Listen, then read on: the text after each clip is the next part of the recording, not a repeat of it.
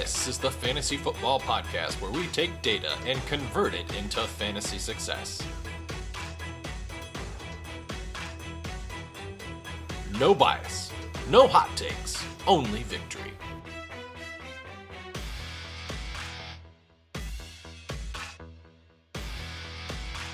This is the Fantasy Alchemist Podcast. And now your host, Dustin Chandry. Welcome to episode 42 of the Fantasy Alchemist Podcast. I'm your host, Dustin Chandry. For today's episode, we will be looking at key observations and trends from around the league in Week 11. Before we get started, I want to remind you you can follow and interact with the show on Twitter. We are at FF Alchemist Pod. Now verified again, it is at FF Alchemist Pod. You can also email the show at fantasyalchemistpodcast at gmail.com. Let's start with the Thursday night game and the fallout of some major injuries. First, the Ravens lost Mark Andrews for the season due to an ankle injury. Isaiah Likely will now fill in as the starter, and he performed well last year in two spot starts without Andrews. In fact, both those games, Isaiah Likely went over 20 fantasy points. But keep in mind, in both of those contests, the Ravens also did not have Zay Flowers or Odell Beckham or Rashod Bateman healthy or most of their running back unit intact either in either of those contests. Please keep in mind that Isaiah Likely is not going to be a one for one replacement for Mark Andrews in fantasy. However, the one player I am most interested in going forward is Odell Beckham Jr. His per snap numbers are very good, but the problem is, is that he's just not playing enough snaps right? He's been below 50% snap participation now in three straight games, and his last two, he's only played 33%, right? He's been on the field for one out of three plays. In fact, on Thursday night, Beckham was fourth out of the wide receiver unit in snaps played behind Zay Flowers, Rashod Bateman, and Nelson Agholor. All those guys played more snaps than OBJ. However, Beckham had the most targets on the team on Thursday night with seven targets on only 17 routes run. That was a target per route run rate exceeding 40%, which is exceptional. Now, I'm not rushing to start OBJ in my Week 12 lineup, but if anyone does break out from this team down the stretch, I would bank on Beckham. Now, on the flip side, I've been banking against Gus Edwards for weeks now, and, and he keeps proving me wrong. He had another 21 fantasy points on Thursday, boosted by two rushing touchdowns. That now marks nine rushing touchdowns in his last five games, which has made Gus Edwards the running back 11 right now in total scoring on the season. And every week he continues to defy the odds given his playing time, but the Ravens have been consistently good on offense. They are producing a lot of red zone opportunities, and Edwards has a near lock on that role. Now, the only instance that this reminds me of last year was Jamaal Williams in Detroit. Of course, Williams played rough, roughly 50% of snaps. He was splitting snaps with D'Andre Swift, but he still totaled 17 rushing touchdowns on the season. However, like I said, Williams was playing roughly 50 50 snaps with Swift. In this case, Edwards, in this run with Baltimore, he's much closer to a 40 30 30 split with Justice Hill and Keaton Edwards. Now, I keep expecting the Gus Bus to stall out, but it hasn't happened in over a month, so I guess just keep riding the touchdown wave in week 12. And then, of course, you had the Cincinnati Bengals, who lost Joe Burrow for this season with a wrist injury. And it looks like their season really is on the brink now with backup Jake Browning taking over. Browning, went undrafted in the 2019 NFL Draft, he has never started an NFL game, but he will start his first in Week 12 against the Pittsburgh Steelers. Now, there's no doubt this is a massive downgrade for the entire Bengals offense, especially for Ja'Marr Chase. On top of that, I would expect Tee Higgins to be back in the lineup in, in week 12 as well. And for this upcoming week, Chase is the only receiving option on this team that I'm still okay with in my lineup, and that's and that's based entirely just on his talent and his snap and route volume. But without Burrow, his ceiling is certainly capped.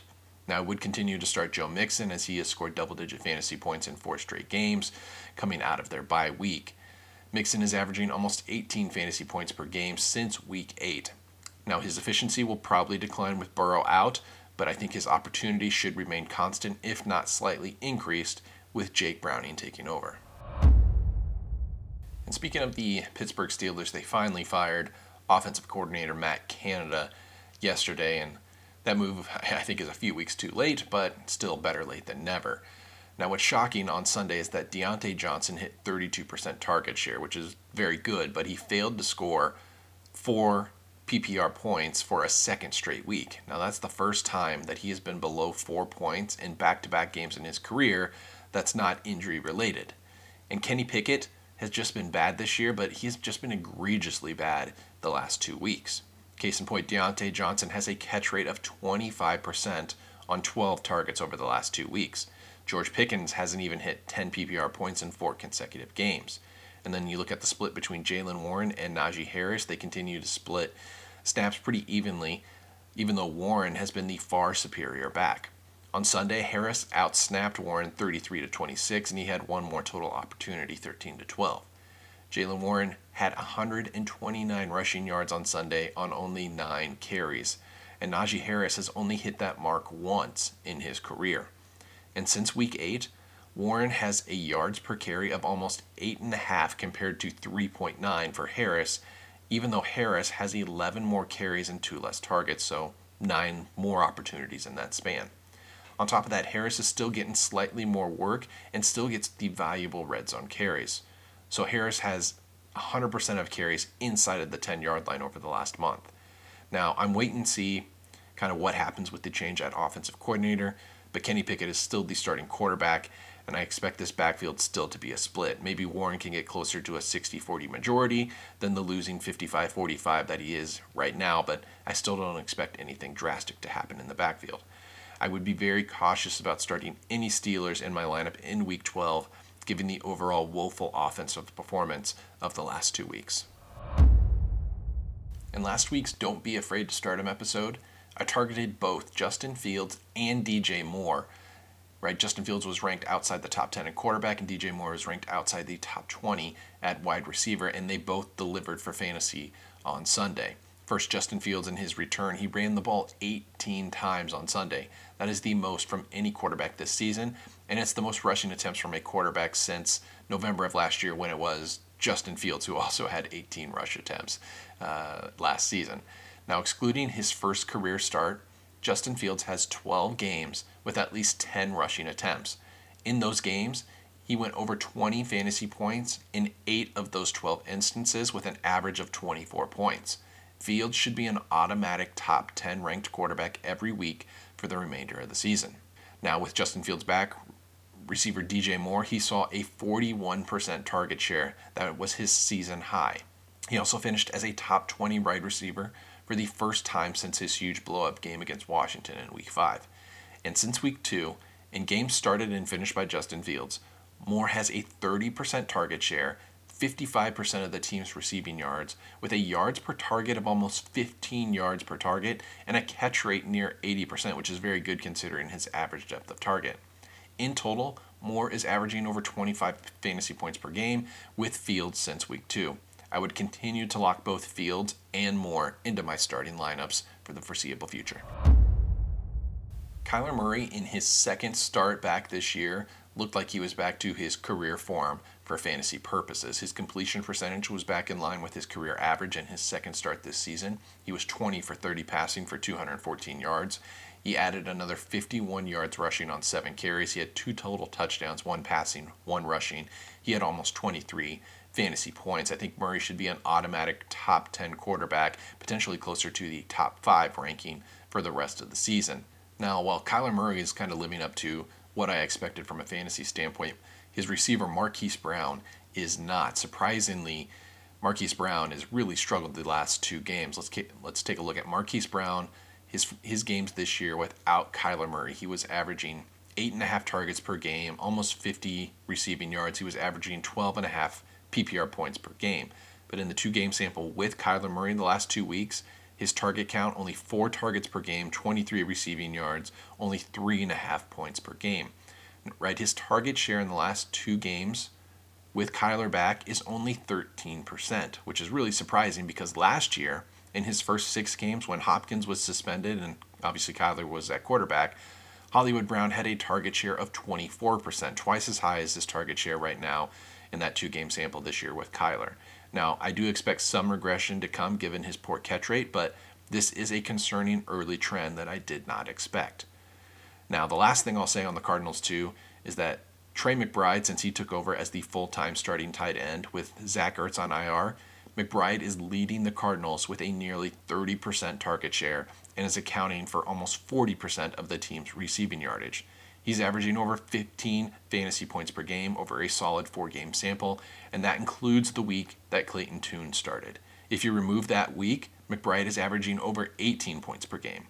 I was very optimistic about Trey McBride many weeks ago, but he is absolutely exceeding even my high expectations. There's real cause for concern for King Henry. Titans running back Derrick Henry has now scored fewer than six PPR points three times this season, including the last two weeks. Three of 10 games this year, he has been below six points. Now, he scored fewer than six PPR points in a game three times from 2019, 2020, 21, and 22 combined, right? That's a four years Derrick Henry scored less than six points three times over a four year sample. He's now done that three times this year over a 10 game sample. Henry is increasingly looking like a touchdown dependent running back for fantasy. In six games this year without a touchdown, he averages only 8.3 points. In four games where he does score a touchdown, he averages 20.3. Now, the Titans do have a strong closing schedule with opponents who rank poorly against opposing running backs, but he will need more than the 12 opportunities a game that he has had in back to back games to be successful. The Houston Texans continue to impress and are likely the fantasy gold mine this year, considering where all these players were drafted or valued at the start of the season. And while they have been great all year, let's just focus on the last three week sample from weeks 9 to 11. CJ Stroud has been the second best quarterback for fantasy over the last three weeks. He's quarterback two, averaging 27 points per game. Devin Singletary is running back 13 on a points per game basis, averaging almost 16 points per game. He has back to back games over 20. Devin Singletary has been a bell cow the last three weeks without Dameon Pierce. He played over 85% of Houston snaps on Sunday. He handled 92% of the team's running back rushes. And you and if you look at his running back rush share over that three game sample without Pierce in the lineup, it goes 93%, 100%, 92%. You look at the receiver, Tank Dell, the rookie. He is wide receiver four over, the, over that three game sample. He has almost 11 and a half targets per game. He has nearly a 30% target share. He's scored four touchdowns. He's averaging 25.8 PPR points per game. That is truly elite production for a rookie wide receiver. And then, not to be outdone, Dalton Schultz is tight end three, averaging almost 17 points per game. Now, I don't even think it's an argument, but the Houston Texans have been the best offense for fantasy football in the last month. Lions running back Jahmyr Gibbs outsnapped David Montgomery on Sunday 33 to 24, and that now marks two straight games where Gibbs has done that. Jahmyr Gibbs has averaged an 18% target share per game over his last five, and his target share over the last two with Montgomery back has been 16% and 19%.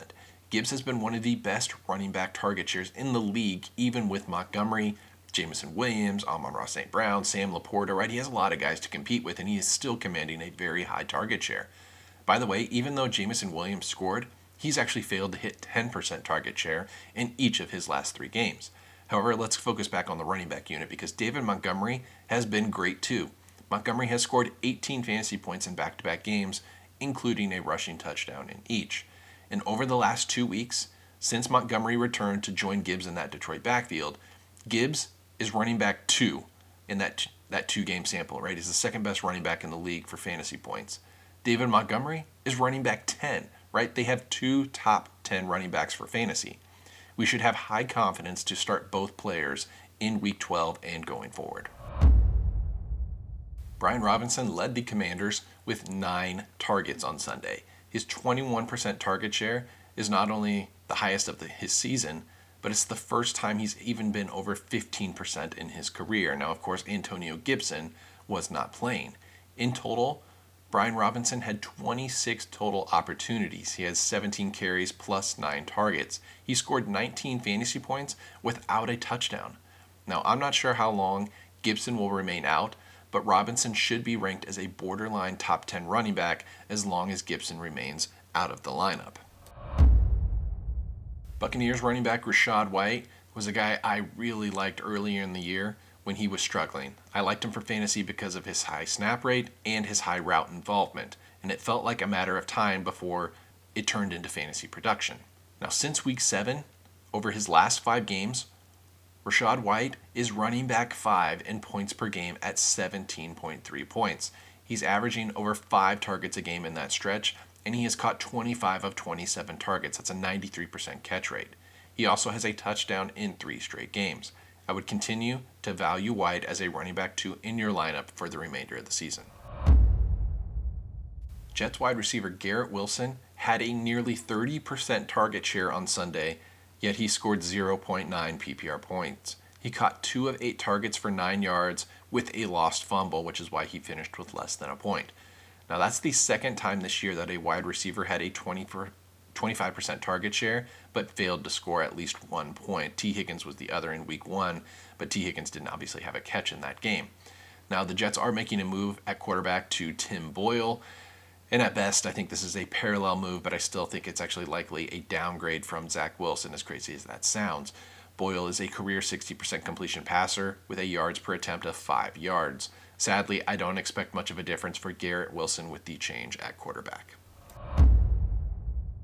And then the last item today, I want to talk about Puka Nacua of the Los Angeles Rams because he has yet to have a game this year where he has been below 20% target share. He's one of five wide receivers this year who, in all 10 games, has been above 20% target share. That includes Michael Pittman, Garrett Wilson, Keenan Allen, DeAndre Hopkins, and Puka Nacua. Now, Puka has cooled a little bit since his white hot start, but I think he should remain a top 20 ranked wide receiver on the weekly rankings and in your starting lineups as long as Matthew Stafford is at quarterback. So that'll wrap up episode 42. We'll be back with another episode We'll try and drop that tomorrow. Uh, we'll look at players that you should not be afraid to start heading into week 12. And then, of course, we'll be back with three episodes next week waiver wires, key observations and trends, and players you should not be afraid to start. So, for Dustin Chandry, signing off here at the Fantasy Alchemist Podcast. Thank you for listening to the Fantasy Alchemist Podcast. You can follow the pod on Twitter at FFAlchemistPod or email us at fantasyalchemistpodcast at gmail.com.